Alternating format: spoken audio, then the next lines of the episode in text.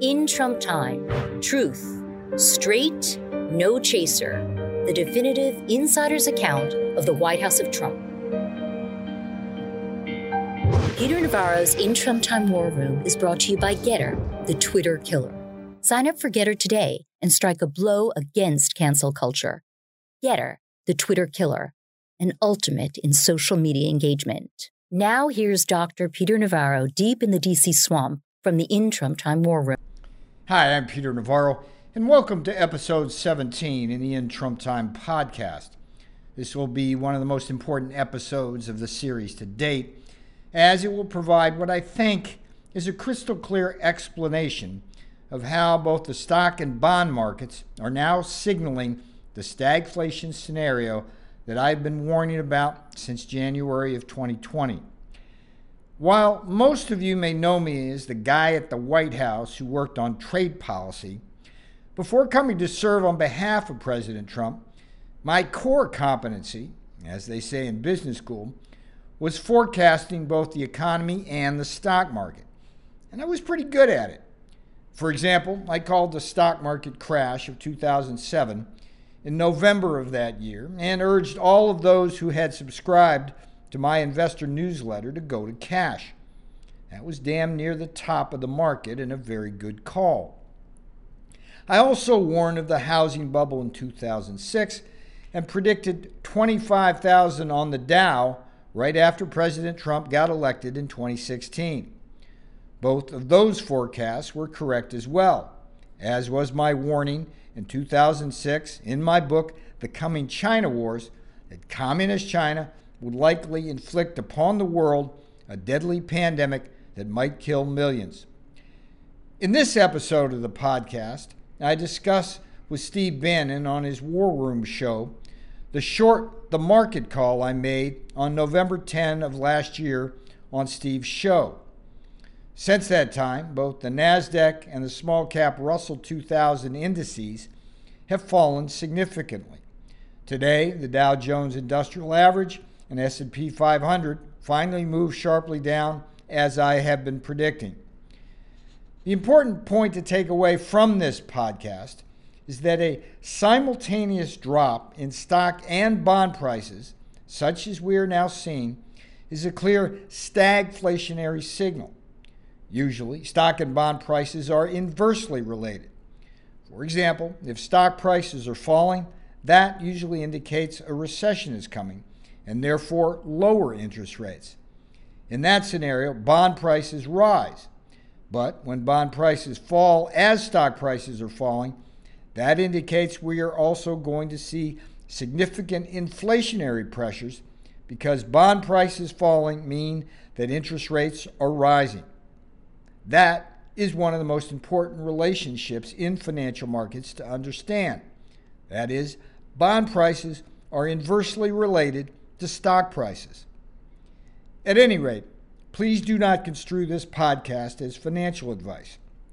The whole point of me following the markets is to simply use the stock and bond markets as leading indicators of where the economy is going. The buried lead here is that the financial collapse we're witnessing now is purely a Biden made collapse. So enjoy this podcast, gloom and doom though it may be, and be sure to write a review, which helps this podcast reach a broader audience. This segment of the In Trump Time podcast is brought to you by Steve Bannon's War Room. Join Bannon's War Room posse and get tomorrow's news today. All signal, no noise. Bannon's War Room. Oh, so at some point, it's a game of Steve of musical chairs where at some point uh, the Big uh, Short starts, and now now uh, hang on. Yeah. Uh, January 2021, I said this would be the year Big Shorts two weeks ago on this show, and we're going to get a clip of that for the five o'clock show. I said, I'm going today, I'm going short on this market. Okay. So, so this Bannon's War Room, okay, is, is if you, you, you can choose to watch CNBC, Bloomberg, or Fox Business, or Bannon's War Room. And this is the only place where you got well, a short call. call. We, Okay, so that was from uh, your original call is back on November 11th. Let's walk through this. What what what happened today? Bottom falling out of the market for what reason? I want to walk people through the because we're trying to teach people ca- how capital markets relate to government finance and how that relates to, to their lives. Since you're paying for it, ladies and gentlemen, this is what I want you to embrace. It's your money.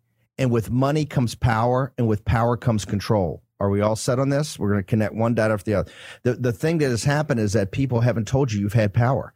You have all the power. And, and they don't want you to understand this because they don't want you to use that power. You have all the leverage. Goldman Sachs M&A Department 101. Who has the leverage in a transaction, in a deal? It would be you, deplorables. Awaken to your own power. Peter Navarro, what's happened here? You and Cortes back at the at the we're coming up on one year anniversary, I think Thursday, of this illegitimate regime. And uh, you guys called it that afternoon about stagflation. Uh, but, but now we're seeing the, the reality of it, and it's hitting capital markets. Walk through what's going on. Yeah, November 10th, uh, called a short on the market. Uh, basically, Steve, the principle here is that both the stock market and the bond market are leading indicators of where the economy's going. So, for example, when you have the stock market begin to go down, that's going down on an expectation of lower earnings because of slower growth. That's the stag part of stagflation. When you have bond prices plummet, interest rates are inversely related. So bond prices down means interest rates up. That's signaling the inflation part of the stagflation. So all we're doing here, Steve, is like when Cortes and I back in January um, say that there's going to be stagflation over a year ago. And then November, I make the market call. It's basically everything's coming along. It's a Biden inspired crash. Biden unwound the Trump policies. That's going to slow growth down. Congress and Biden are spending way too much money and being accommodated by the Fed. That's going to drive inflation up. This isn't rocket science. The problem with uh, the, the financial news networks, both Fox Business and CNBC, as well as Bloomberg, they never want him to say the S word, the short word, okay? Because it's a big cheerleader for equity markets. But when you see Goldman Sachs drop 8%, the Dow drop 500 today. And by the way, since I made that call on November 10, both the Russell and the Nasdaq went down very, very significantly. The Dow and S and P 500 have been kind of like hovering. Now it's like boom, Katie bar the door. So it's, this is the, this is a Biden engineered crash that yeah. is coming. It's a slow motion train wreck. I, I just want to, a couple of things people understand when he talks about the Russell index. That's that that I think they take every stock that publicly caps. trades. That's small caps. That's every that's every 2000, 2000 companies. Yes, small caps. Russell you got the S and P 500, yep. which are the top top ones. You got the Dow, which is the industrials, and then the Nasdaq is all the tech, the Amazons, and all of that stuff.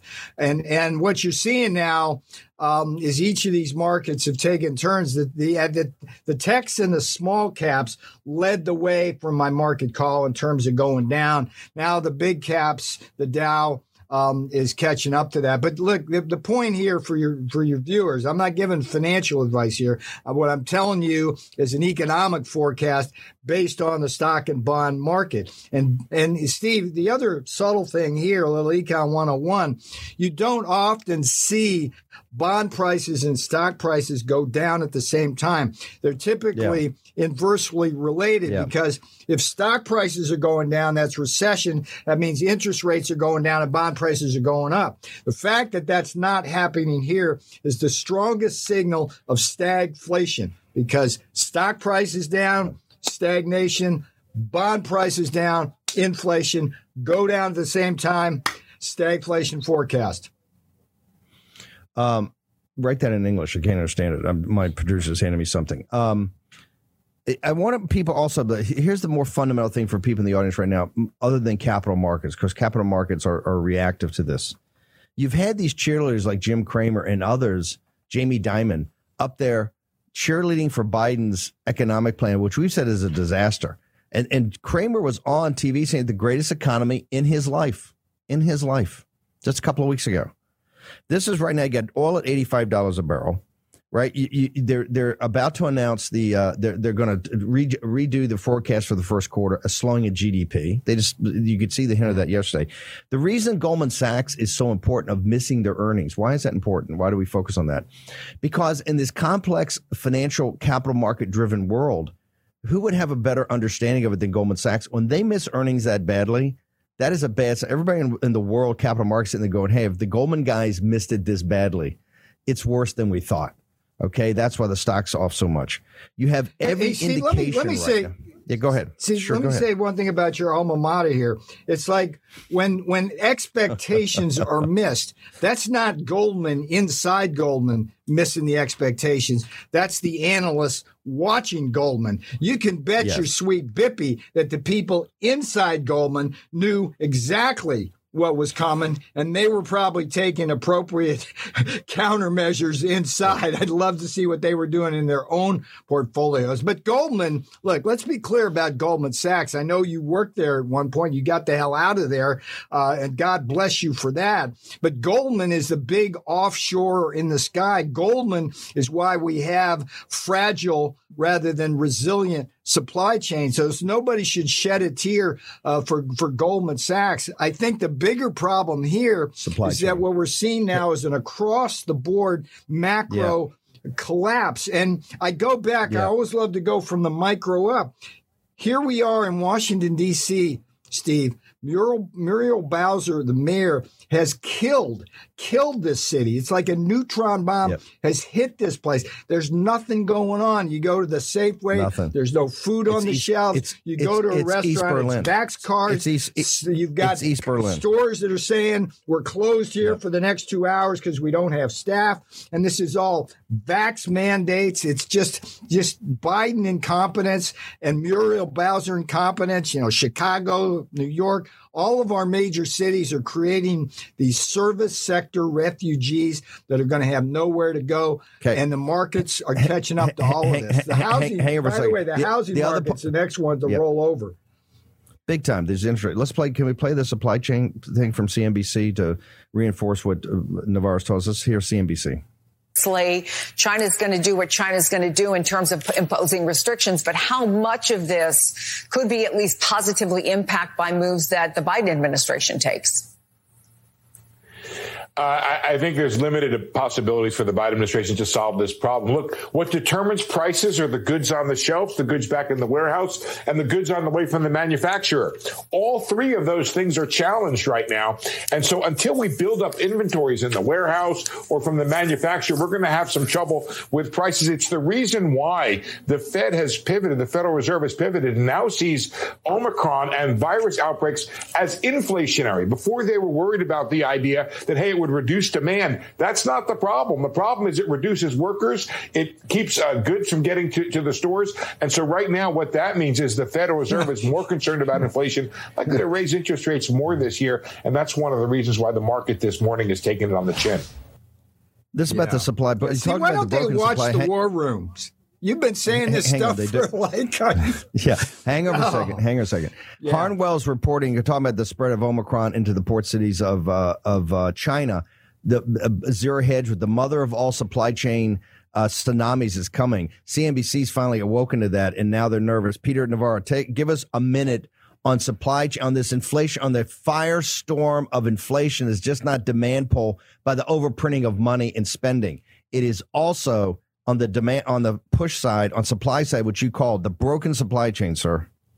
well, the, the the universal vax policy was like a death blow at the worst possible time for the supply chain, and it began months ago because you had you had you know truckers, you, you had pilots, you had warehouse workers, a certain fraction of that workforce simply would not cooperate with the universal vax policy, and you have like threshold effects. If suddenly in, in a port things are piling up, it, it becomes impossible to unpile them. That's where we're at now. Where we've got is where it's coming at us from China now. The Tianjin, I can't emphasize how big that port is and how important that port is in terms of the export machine that's called China. And what I see as kind of the next shoe to drop is China is going to begin to protect their own supply chains. They're not going to be shipping us parts so factories can produce here at all. They're going to keep it all there. That's going to exacerbate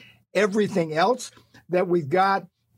And by the way, this whole Olympics thing, it's it's it's absolutely critical that those Olympics get, get canceled right now because what's going on there? I think I think Macbeth said it first and Bannon said it second. Something wicked this way comes. There's something really really bad going on in China right now with some kind of mutation, it looks like. And that's why Beijing is freaking out and closing everything up. You can't get a flight now yeah. from the United States shouldn't be able to, China because they're be fearful of, of what's you're, going on. You're this the guy that you're guy that, oh, Steve. You, you overruled Fauci.